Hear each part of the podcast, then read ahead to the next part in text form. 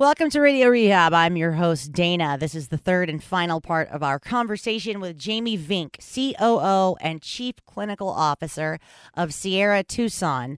If the name Sierra Tucson sounds familiar, it's because not only are they an extremely reputable treatment center where they help people with the disease of addiction, but we've also had Dr. Michael Genovese on our show about opiates and naltrexone before. So these people know the answers to your questions. That's why I think it's really good that we get these questions out here. We had our first show was on Wednesday where we discussed nine warning signs. Yesterday we talked about common and often overlooked hiding techniques and reasons why someone may hide an addiction. Today we're going to talk about what a high functioning addict looks like because it's fun. It's really interesting. You know, you might see somebody and go, no, that guy's not an addict because he shows up at work or you know he, he gets things done. He always seems to be driving his car. Well we don't seem you know when we're high functioning addicts we don't seem loaded. When you're a severe alcoholic you don't seem drunk. So let's let's get into that. Let's answer these questions. It's going to give you guys a lot to think about. Here's our third and final part of our conversation with jaime vinck from sierra tucson. Welcome to radio rehab. Here's your host dayna keys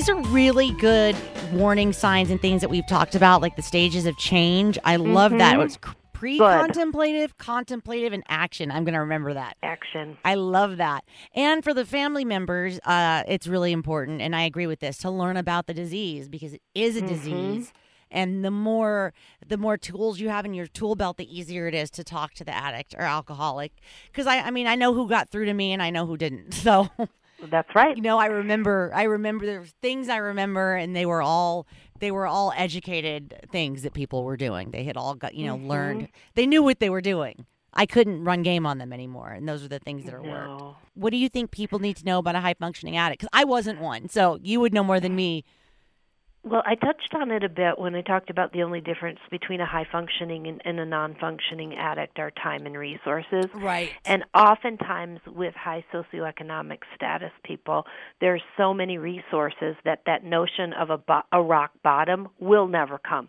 They will die before a rock bottom comes. And so we have to be very aware because they will hide their excesses and they will use financial success to say to deflect if you will and to say how can i have a problem when i'm making all this money?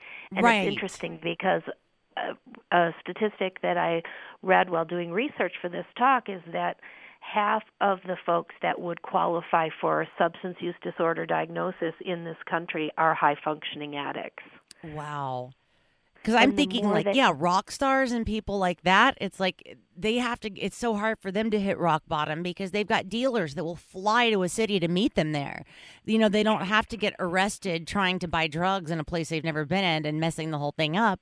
You know, they just have all of these resources handed to them, and also people who have a ton of money. You know, venture capitalists and whatever. Like they're they're never going to be selling their things, so so nobody's ever going to know.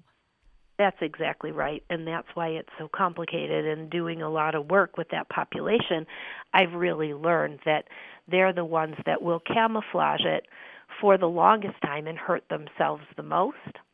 And so to be able to get in and to convince them that maybe they have, that externally everything's okay, but internally they're very fragile and barely hanging on and that's where it's very important that we that we work with the high functioning addicts. yeah, well. and physically, because you know if they're able to afford that much of whatever their habit is, you know, physically they're probably really sick.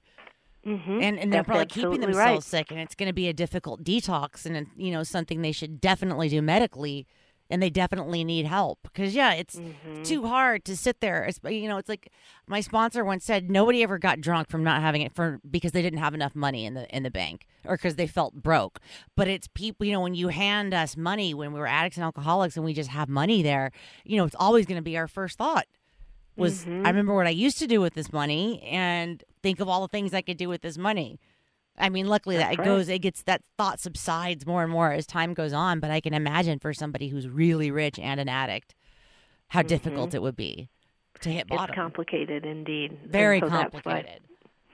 so I'm glad that that was one of the questions: how to really look for high functioning addicts because you, we've lost way too many. Yeah, I agree. I agree, and it seems like it's not getting better. It's it's just getting worse. But the more we can spread the word, I think, and talk about treatment and talk about the disease of addiction, the more people that we can help. Absolutely. Thank you so much for all that you're doing. Thank you so much for being on the show, Jaime. My pleasure. Anytime.